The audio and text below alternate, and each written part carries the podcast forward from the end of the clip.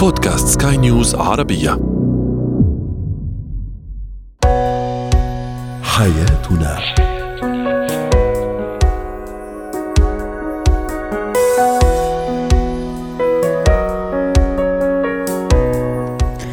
مستمعينا الكرام أهلا بكم معنا إلى حياتنا فضاؤكم اليومي الذي يعنى بشؤون الأسرة وباقي الشؤون الحياتية الأخرى والذي يمكنكم الاستماع إليه عبر منصة سكاي نيوز عربية dot com slash بودكاست وباقي منصات سكاي نيوز عربية الأخرى. شاركونا عبر رقم الواتساب 00971 561 886223 معي أنا آمال شاب. اليوم نتحدث عن المشاكل المالية عندما تدمر الحياة الزوجية بين الشريكين. ما هي أبرز هذه المشاكل وكيف يمكن أن نتغلب عليها؟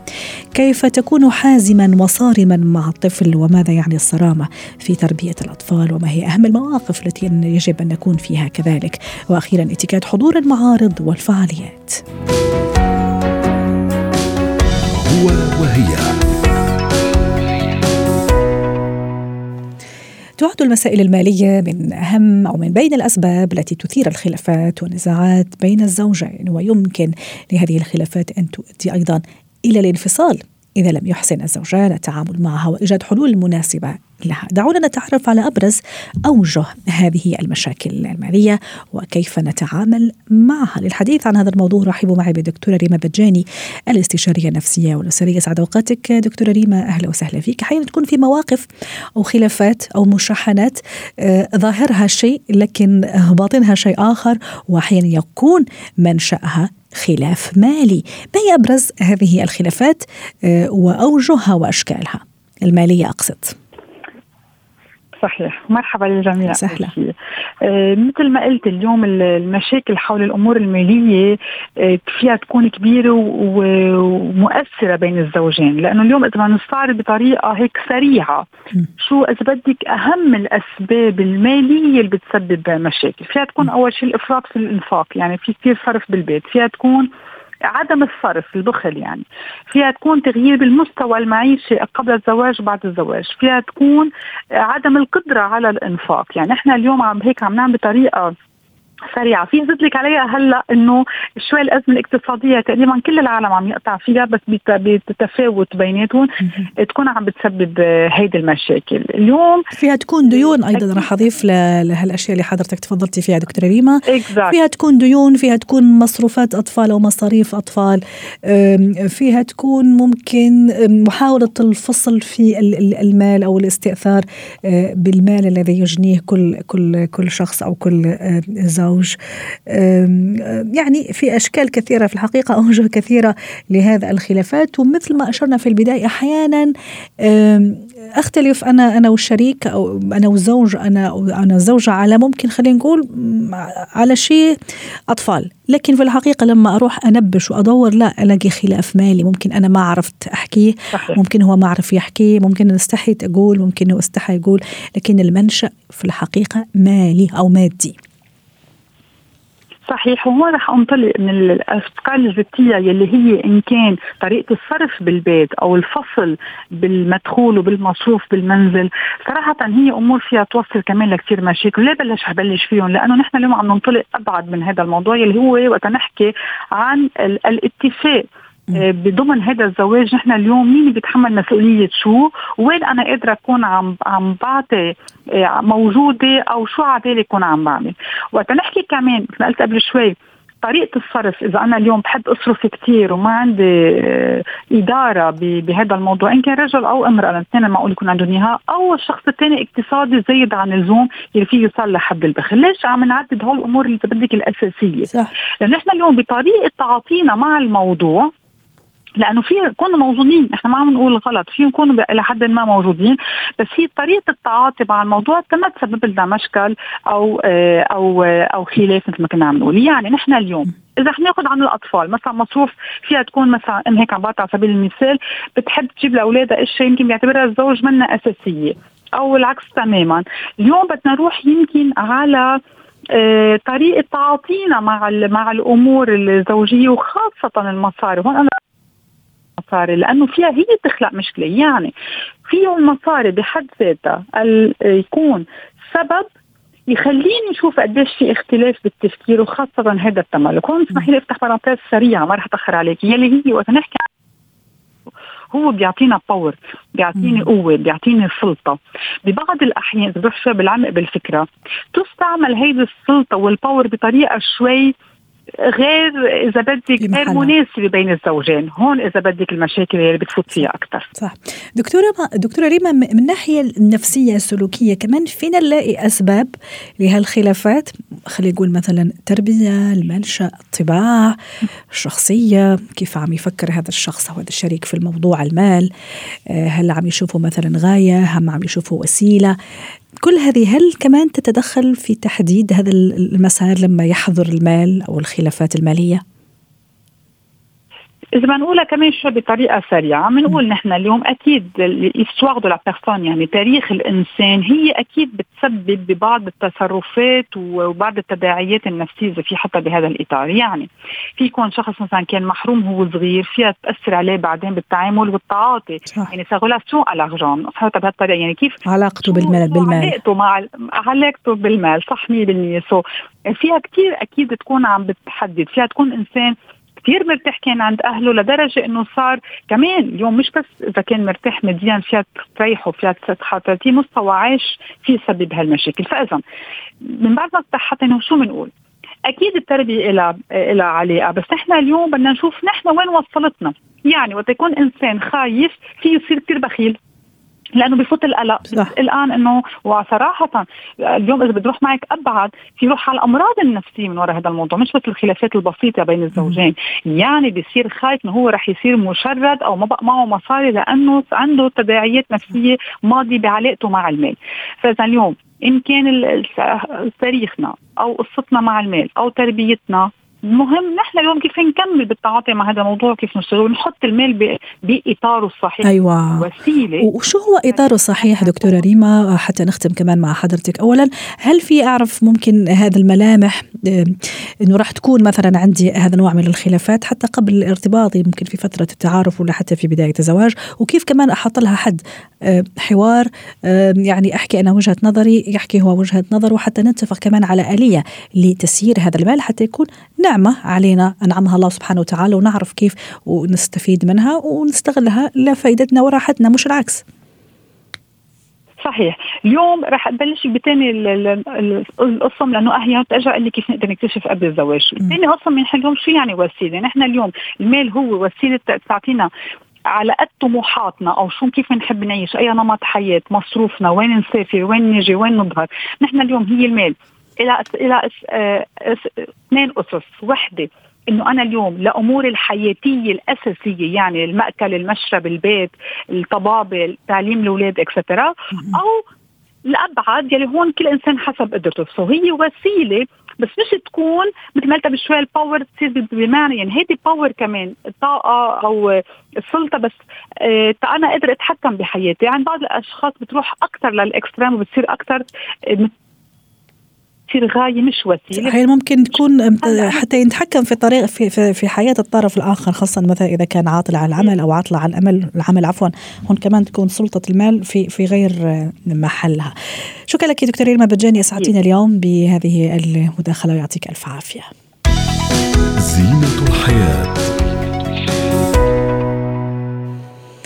ماذا يعني الصرامة في تربية الأطفال؟ هل يجب أن نكون صارمين في كل المراحل التعليمية والتربوية لطفلنا في كل مراحله الحياتية في كل المواقف ولا لا في مواقف فقط هي التي تستدعي أن نكون صارمين مع الطفل. أرحب معي بريم صابوني الاستشارية النفسية والتربوية. سعد أوقاتك أستاذة ريم. أول ما نقول صرامة يعني مباشرة نتخيل تجهم وجه متجهم ممكن شدة شوية قسوة لكن خيط رفيع بين الصرامة والقسوة أليس كذلك؟ ماذا يعني أن يكون صارم أو صارمة مع أطفالي؟ نعم يسعد لي اوقاتك عزيزتي جميع المستمعين الحقيقة فعلا كما ذكرتي أنه في خلط بالمفهوم بين الصرامة والقسوة وإذا حبينا نسمي الصرامة مسمى آخر ممكن نطلق عليه الحزم. مم. الحزم في التربية أو الصرامة هو مش معناه القسوة ولا حتى العقاب القاسي ولا حتى الإيذاء البدني أو الجسدي أو اللفظي. وإنما هو يعني هو أن أكون صارما أو حازما في تطبيق وتنفيذ القوانين التي أفرضها على طفلي في تربيته. طيب هل هذا بيعني إنه أنا آه، آه، يعني آه، إذا كنت صارما أو حازما يعني فهذا يعني أن أكون قاسيا؟ لا طبعا الصرامة والحزم مطلوب في التربية جدا وله آثار إيجابية على الأطفال بدراسات عديدة ذكرت آه يعني إنه آه لاحظوا إنه الأطفال اللي يتمتعوا بتربية فيها حزم كانوا أكثر انضباطا من الأطفال اللي آه تلقوا تربية فيها دلع لين سهولة آه، عدم حزم في القوانين عدم انضباط في آه، تطبيق هذه القوانين جميل. طيب آه، كيف أستطيع أن أكون حازما ولكن غير قاسيا. تماما غير تماما. دكتاتوريا أو غير مؤذيا لطفل. صحيح. ومتى كمان ممكن أكون لين أو يعني شوية أتنازل بين قوسين إذا صح التعبير؟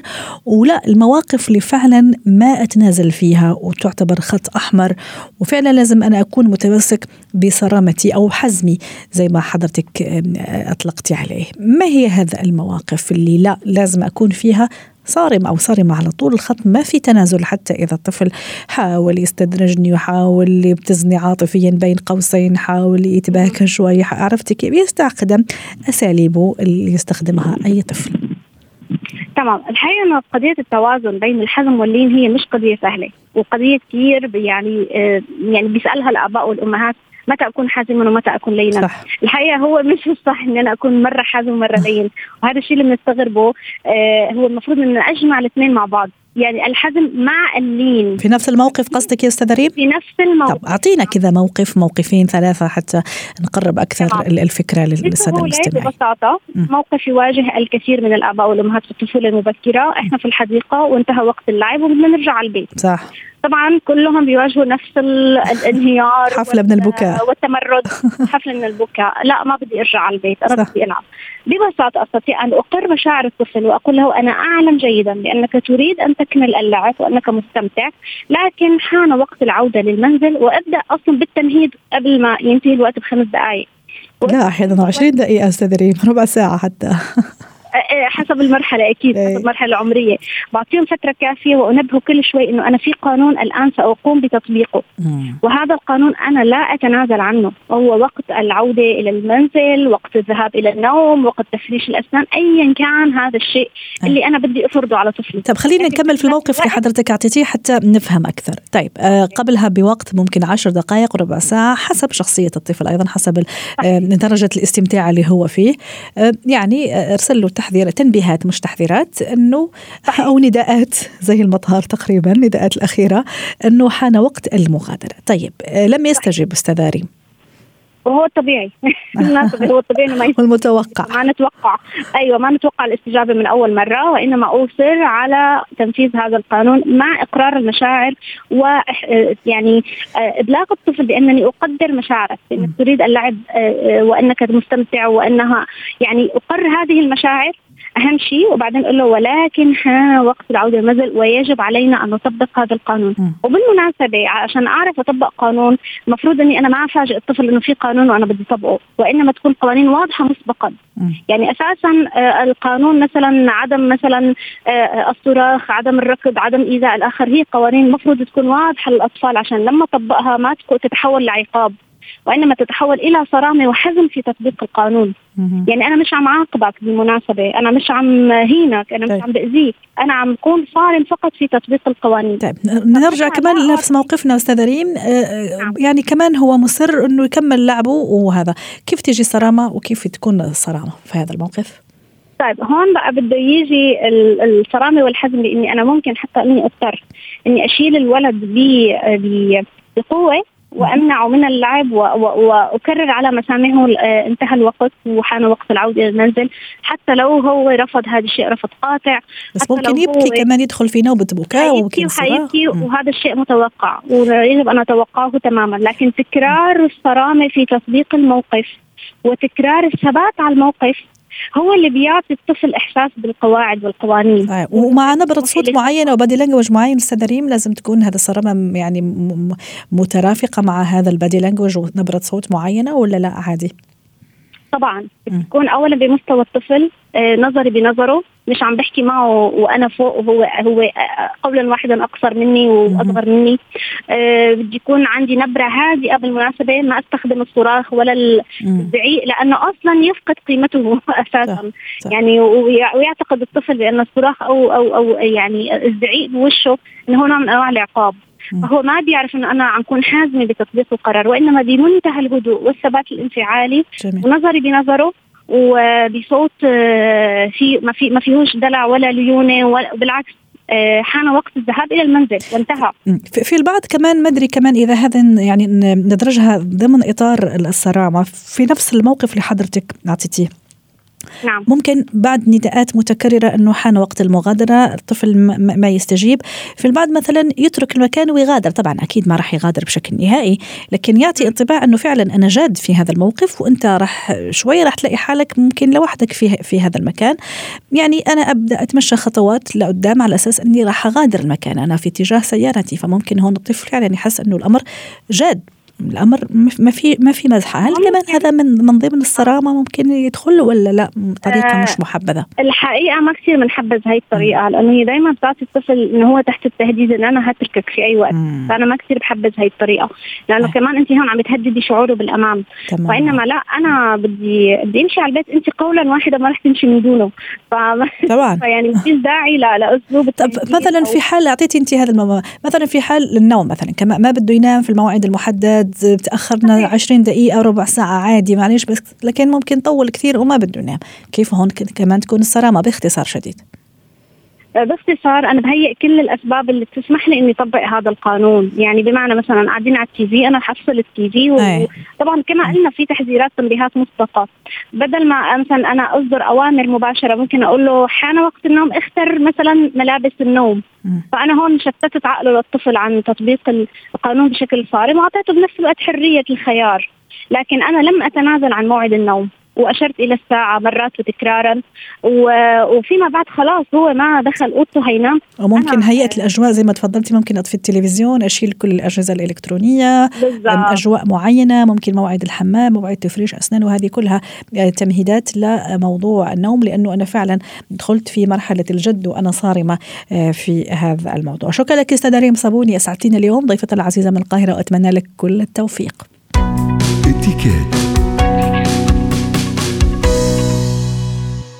اليوم نتحدث عن اتيكيت حضور المعارض والفعاليات. آه، رحبوا معي بناتالي أندراوس خبيرة الاتيكيت ضيفتنا من بيروت. يسعد أوقاتك يا ناتالي. أهلا وسهلا فيك. اليوم في دول كثيرة في فعاليات كثيرة عم نشوفها آه، في عدد من الدول سواء اقتصادية ثقافية اجتماعية.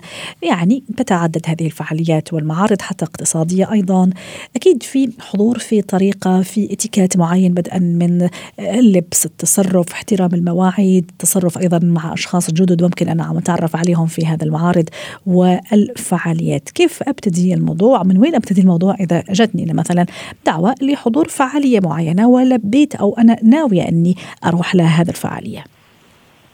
أول شيء بنبلش إنه نحن إذا ما عندنا معلومات كافية عن المعرض اللي يقام إنه شو هو يعني مثلا بنعرف يمكن في أيام بيكون عند فنان أو مثل عم تقولي في عن موضوع معين. إذا نحن لسنا ملمين بهذا الموضوع لازم نكون عم نقوم ببحث قبل ما نروح إنه آه على المعرض. لأنه ضروري كثير لأنه نحن نروح بنفسيه إنه نحن بدنا نشارك بالمعرض مش عم نروح بس بطريقة واجبات وإلا الأفضل إنه نعتذر وما نروح. ثاني آه نقطة اللي هي إنه وقتها اللبس. آه، يعني كثير مهم إنه نحن كمان نعرف إنه هو شو نوع المعرض وشو هي طريقة اللبس الأفضل اللي نروح. يعني أنا ما في يكون إنه معرض اللبس بقلبه هو ال business formal أنا أكون رايحة لابسة كثير sport والعكس صحيح يعني نرجع على نوع المعرض. يعني مثلا بنعرف إنه مثلا إذا يمكن المعرض حد فنيه فيك تسمحي لحالك تلبسي بطريقة معينة، إذا آه، في قصص علمية في طريقة لبس ثانية. يعني كل معرض في له طريقة لبس، هذه كمان نحن ما ناخذها بعين الإعتبار. شغله ثالثة. آه وقتها نحن بدنا نروح على معرض كثير ضروري إنه نحن نكون رايحين بنفسية إنه socializing نحن بدنا نعمل آه يعني ما نلتقي بناس ما بنعرفهم مش شايفينهم من قبل ما نتحدث نحن وياهم ممكن يسألوا عنا يعني نعرف عن حالنا. فنكون نحن كمان إنه قادرين إنه محضرين إنه بدنا نعرف عن حالنا. يكون في عنا يمكن هيدي اللي بسموها بالإنجليزي ال pitch اللي هي آه مثل طريقة إنه أنت بتعملي بتعرفي عن حالك. شغلة ثالث رابعة وهي صح وتكون معنا كمان كروتنا أو ال business card كمان هذا كثير مهم. أحيانا ممكن ننساه ممكن أحيانا خاصة كمان الآن مع التكنولوجيا كثير تطورت المواضيع. ممكن أنا أعتمد على حسابي على الانستغرام مثلا أو حسابي على عرفتي كيف؟ هذه كمان من طرق التعريفيه اللي صار الناس تعرف بنفسها من خلال كمان هذا التطبيقات.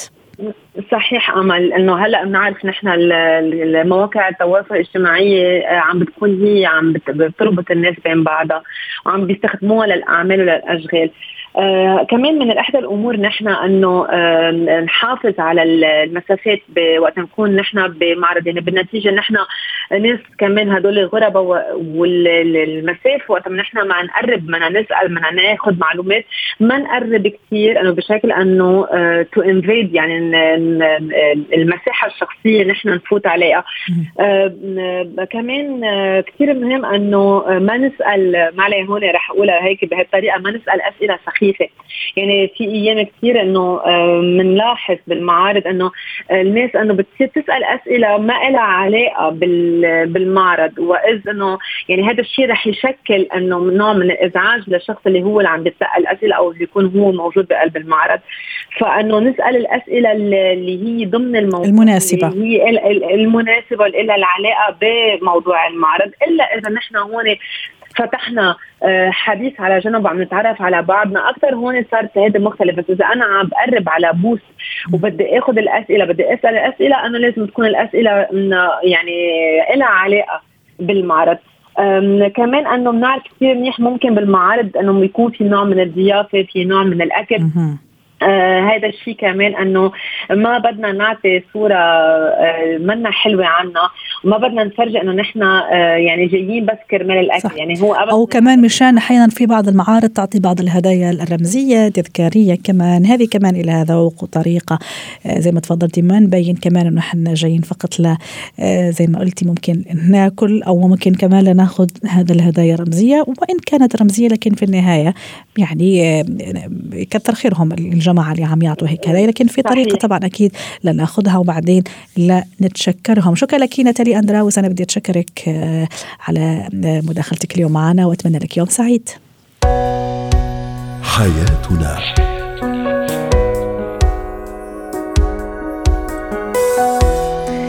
ختم حلقة اليوم من حياتنا. شكرا لكم وإلى اللقاء.